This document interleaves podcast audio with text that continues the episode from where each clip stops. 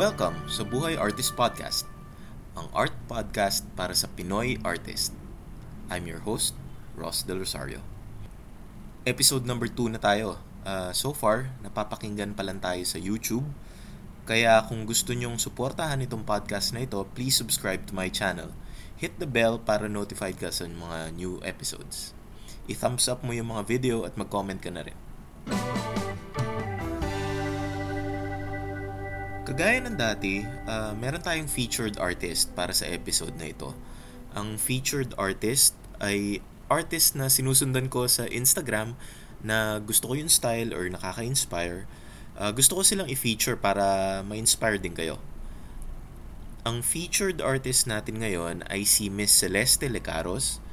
Filipino artist din siya who specializes sa figurative paintings and portraits using yung style na spontaneous realism na pinasikat ng Austrian artist na si Voka.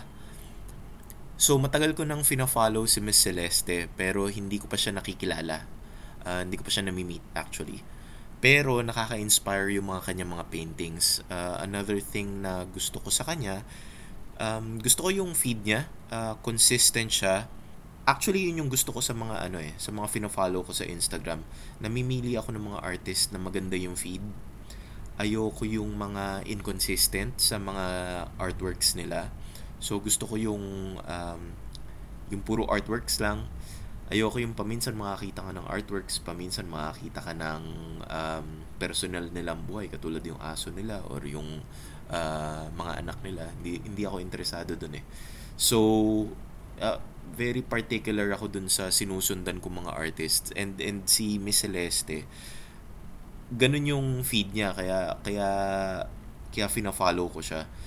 Kasi gusto ko parating ano eh art related yung nakikita ko sa feed ko para ma-inspire din ako. And and uh, ganun din yung ginagawa ko sa sarili kong account. So yun, so kung gusto niyo makita yung uh, mga gawa ni Miss Celeste Lecaros, um, click niya lang yung ano, yung link ng Instagram page niya dun sa description below. Or you could also just uh, search for her name. So if you search for Celeste Lecaros, I'm sure makikita niyo yung ano, yung uh, page niya. Alright, so background muna tayo. Nung nagsisimula ako, ang pinakamalaking question mark sa akin uh, noong time na yon ay yung pagpresyo wala akong idea sa pagpresyo ng sarili kong artwork.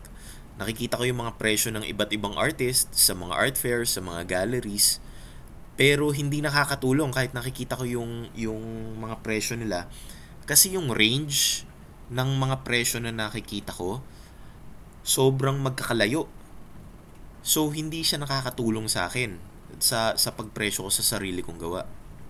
And kunwari magre-research ka sa internet, sa mga blogs or sa, sa YouTube, wala ka rin makikitang specific kung paano talaga mag-compute uh, ng presyo. So, yun yung topic natin for today. Hopefully, uh, matulungan ko yung mga bagong artist o kahit yung mga lumang artist kung paano magpresyo ng art.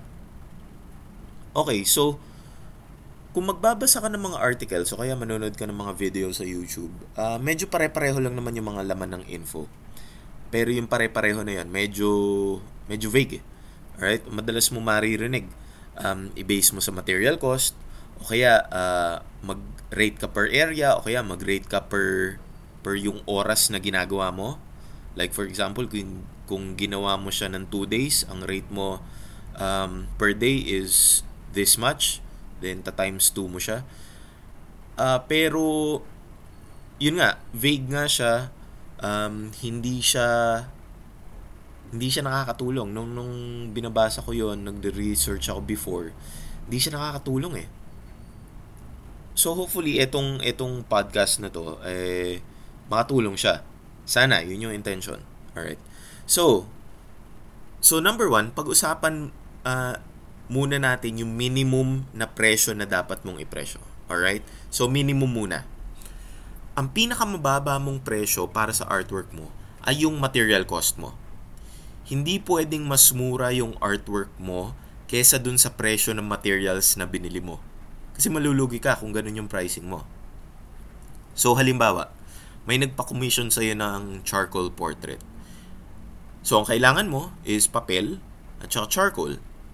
So, kunwari, uh, 100 pesos yung isang pack ng papel at kunwari 50 pesos yung charcoal pencil.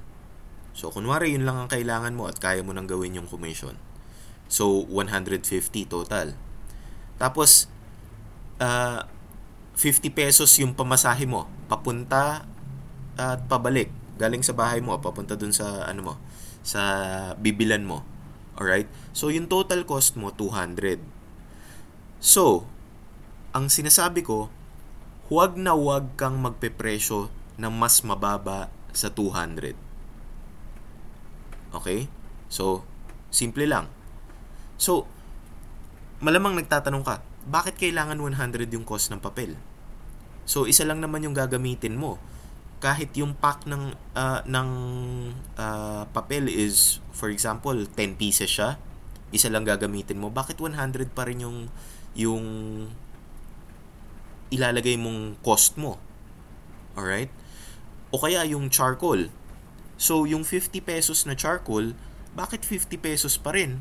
Bakit hindi 25 lang or bakit hindi 20 lang ang ang ilalagay mong cost mo kahit hindi mo naman mauubos yung isang buong uh, charcoal pencil sa isang gawa. Ang sagot ko dyan ito, imagine may nag-message sa'yo at nagpa-commission ng portrait, tapos wala kang gamit.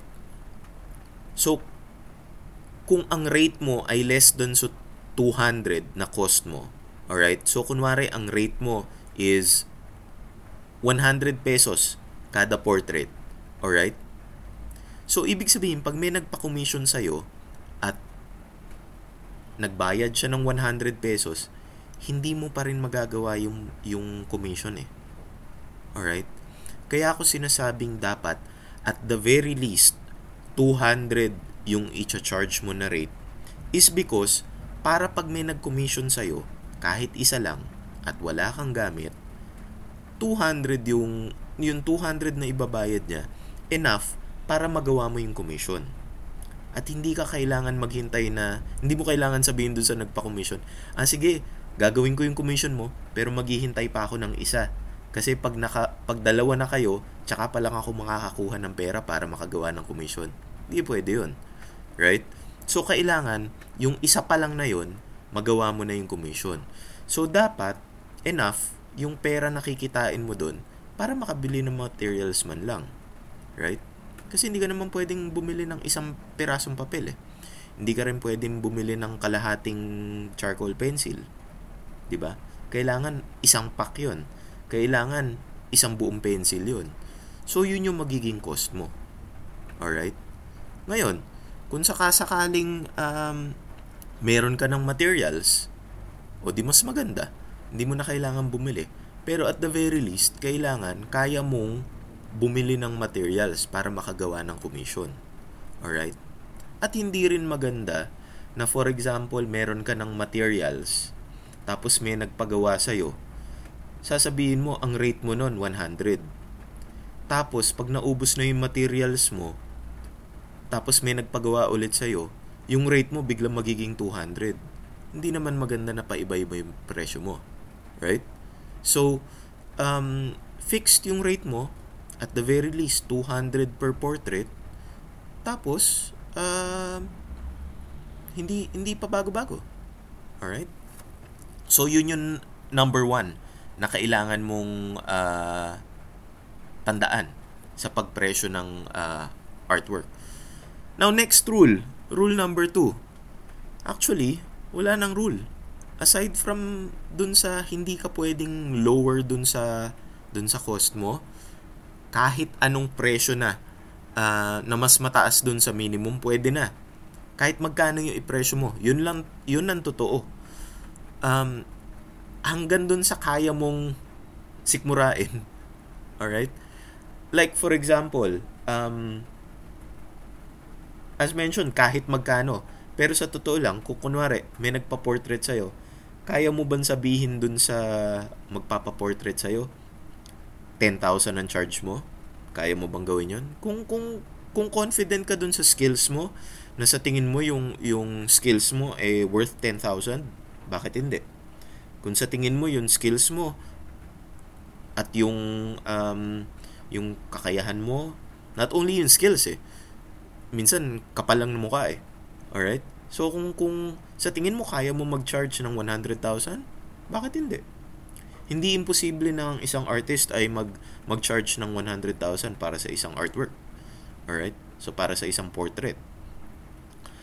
I'm sure na yung mga living uh, masters, uh, I'm sure ganun yung mga charge nila. Okay? So, hindi imposible yon Imposible ba yung isang milyon? Baka may mga artist na ganun ang charge eh. Alright?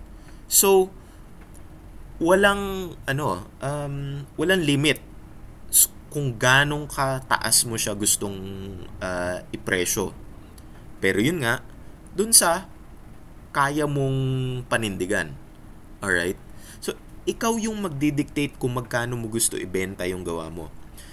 Kung baguhan ka, hindi mo kailangan magsimula sa mababang mababa. Maraming baguhan na artist na, for example, 10,000 na agad ang, ang mga painting nila. Marami namang uh, veterano na artist, yung mga uh, da- ilang dekada na sa pagiging artist pero yung presyo nila, budget meal pa rin. Marami akong uh, naririnig na ganyan. At saka nakikita mo rin sa mga ano eh, sa mga sa mga art groups. Makikita mo naman kung ano yung mga presyohan ng mga ano eh, ng mga artist eh. Alright? So, hindi mo kailangan magsimula sa sobrang baba.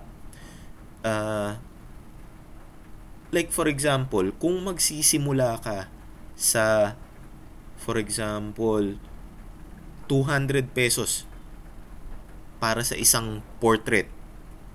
Okay? Portrait na charcoal. Kailan ka pa aabot sa 10,000 per portrait na charcoal? Okay? Ilang taon bago bago ka umabot doon. Hindi ka naman pwedeng tumalon mula 200 uh, 200 pesos papuntang 10,000 agad. Yung mga sobrang ibang market nun. At saka yung mga pinagbentahan mo, med- medyo magtataka. Alright? Galing ka lang 200 ah. Ba't ngayon 10,000 ka na? Okay? Kailangan gradual yan eh.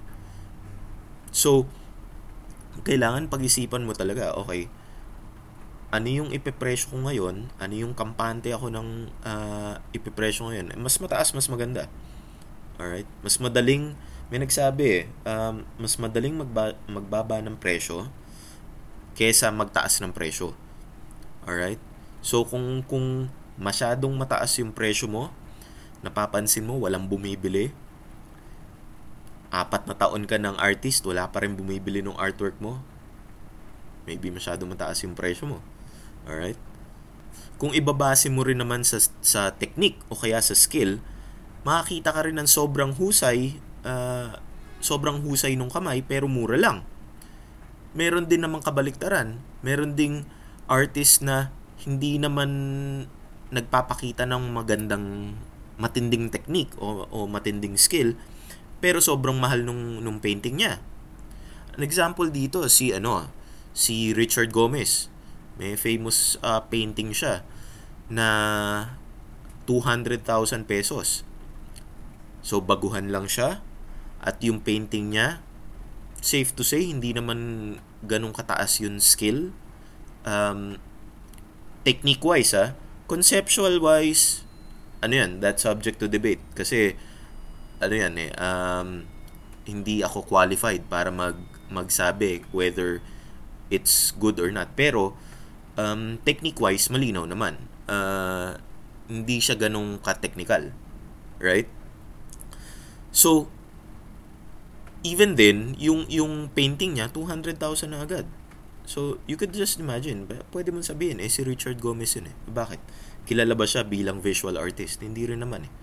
So, um, alam mo yan, hindi rin ganun kalamang yung pagiging Richard Gomez niya sa sa pagbenta ng painting. Right?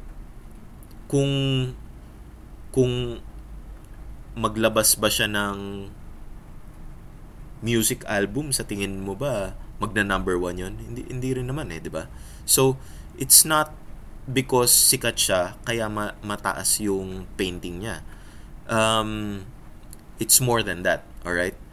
It's just because yun yung kaya niyang yun yung confidence siyang ipresyo dun sa artwork niya. And that's that's the point eh. Kung ano yung kaya mong sikmurain, kung ano yung kaya mong um, sabihin sa mga tao na yun yung presyo ng artwork mo, na hindi ka mahihiya, na hindi ka um, mako-conscious, yun yung tamang presyo mo. So, kung ikaw yung magpe-presyo ng artwork mo, taasan mo na. Magkaroon ka ng pride dun sa gawa mo. Kung mag-react yung iba ng negative, ibig sabihin lang nun, hindi para sa kanila yung artwork mo. So, okay lang. Okay? Um, pabayaan mo lang sila.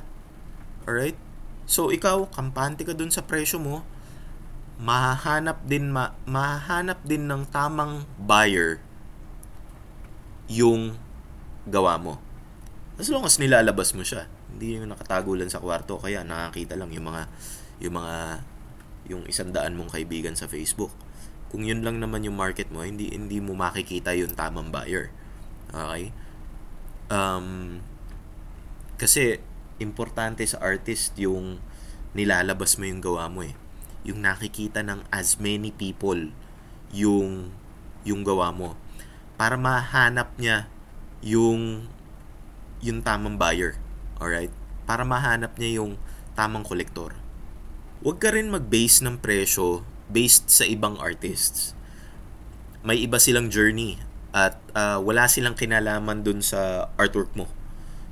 Alright? So, hindi porket nagsimula ka last year at nakakita ka ng artist na nagsimula rin last year, eh dapat pareho na yung presyo nyo. It doesn't work that way. Alright? O kaya, nakakita ka ng um, gawa ng isang artist na maganda at ang presyo niya for example ay 50,000 uh, per square foot. Okay? Hindi porket nakakita ka ng artist na, na gumawa ng ganong style at kaya mo yung ganong style pero baguhan ka pa lang, eh ibig sabihin nun, magpepresyo ka na rin ng kapareho nun. Dahil, magkaiba kayong journey. Iba naman yung pinanggalingan nyo, iba yung background nyo, iba yung storya nyo. So, walang kinalaman yung um, yung actual na output. Yung yung yung artwork hindi lang naman yun yung ano eh, hindi lang naman yun yung nagde-determine ng presyo eh. Hindi yun yung presyo eh. So, mas malaki pa yung bearing nung kung sino yung gumawa, yung, yung artist na gumawa nun, kesa dun sa actual na painting or artwork or drawing or illustration. Alright? So, hindi mo pwedeng ikumpara yung sarili mo dun sa dun sa ibang artist. Magpresyo ka ng sarili mo. Alright? Isipin mo yun na mag-isa. Huwag mong i, i, i iparehas dun sa ibang gawa. Alright? Aside from that, meron din akong ibang tips para sa pagpresyo ng artwork na kailangan nyo i-consider. So, kung painting, uh, painting on canvas, alright, kailangan ang, ang rate nyo is per square foot. Yun yung standard. Alright? Um, kung mural naman, mas maganda kung kung yung rate mo per square meter. And kung portrait, uh, ideally fixed rate per head. Usually ganun naman ang presyohan. So usually sa Pilipinas, um, yun yung ginagamit. I'm sure may mga iba, pangilan-ngilan na iba yung yung pag-rate nila pero wala pa ako naririnig although hindi ko naman kilala lahat ng mga artists so I'm sure meron. Pero hindi siya ganun ka widespread so wag niyo nang pakomplikahin yung yung um, yung sistema. I-rate niyo na lang per square foot kung painting yan ng on canvas. Per square meter kung kung mural o kaya uh, per head kung portrait. Huwag na kayong mag-imbento ng sarili nyong rate. Ma, ma, naka, makakarinig ka sa sa internet or makakabasa ka sa internet. Minsan nag-aano sila ng um, day rate hindi ko pa naririnig na ginawa yan ng isang Filipino artist. Um, and besides, mahirap siyang i-quantify eh. Like for example, um, kung kunwari isang painting ginawa mo limang araw uh, at ang rate mo ay 10,000 per day. So, limang araw, 50,000 siya. Kunwari lang, ganun yung, yung rate mo kunwari natenga yung painting na yan at nabenta mo yan after 3 years, maaalala mo ba talaga kung an, kung ilang araw mo siya ginawa nung 3 years ago? I doubt kung maalala mo siya. So, hindi siya practical. So, might as well um, base it on the size. Kasi yung size naman, kahit kahit ilang taon na or ilang buwan, yung pa rin naman yung size nun eh. So, hindi naman siya magbabago. So, yun na lang yung gawin mong ano, uh, basehan.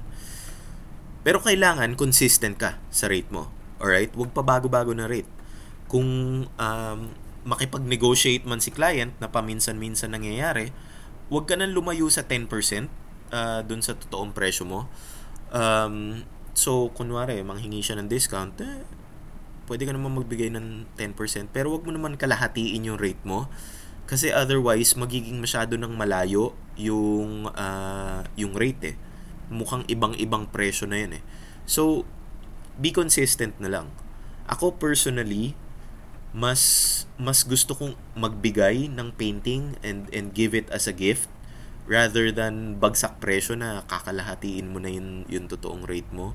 Kasi ang mangyayari dyan, yung mga nakabili ng painting mo before, magtataka kasi kung magbenta ka ng sobrang baba, parang magiging feeling nila lugi sila kasi ang benta ni, ang ang benta mo sa kanila mas mataas before pa. Ngayon, kailangan mo rin naman magtaas eventually pero kailangan mo rin isipin na yung pagtaas mo ay eh, hindi masyadong mabilis or hindi rin masyadong mabagal. Alright? wala rin namang uh, fixed na rate kung ganong kabilis ka magtataas uh, at kung ganong kataas ka magtataas.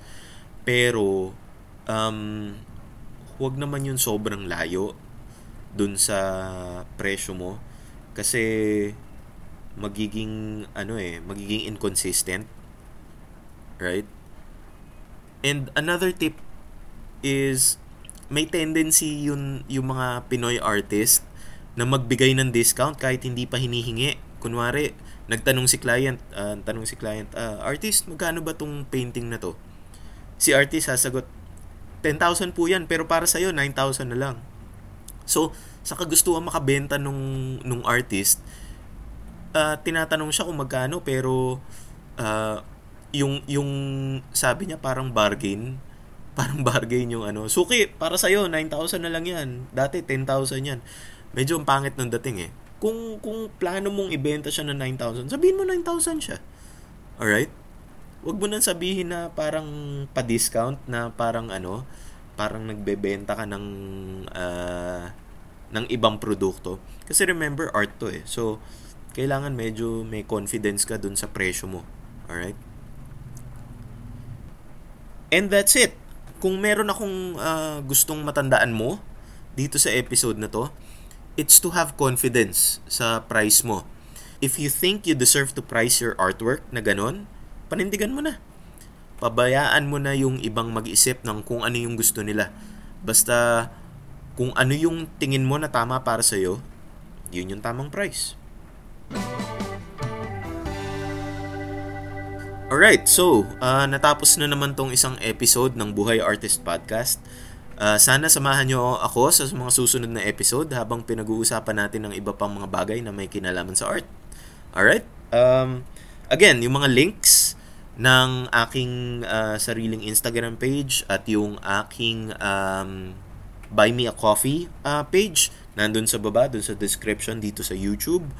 And um, and that's it. Uh, hopefully next time, actually ang plano ko, after around 10 episodes, uh, i-upload ko na siya sa other channels like Spotify. So, maybe a few episodes more and uh, mapapakinggan nyo na kami, or ako, mapapakinggan nyo na ako doon. Alright, so until next time, bye!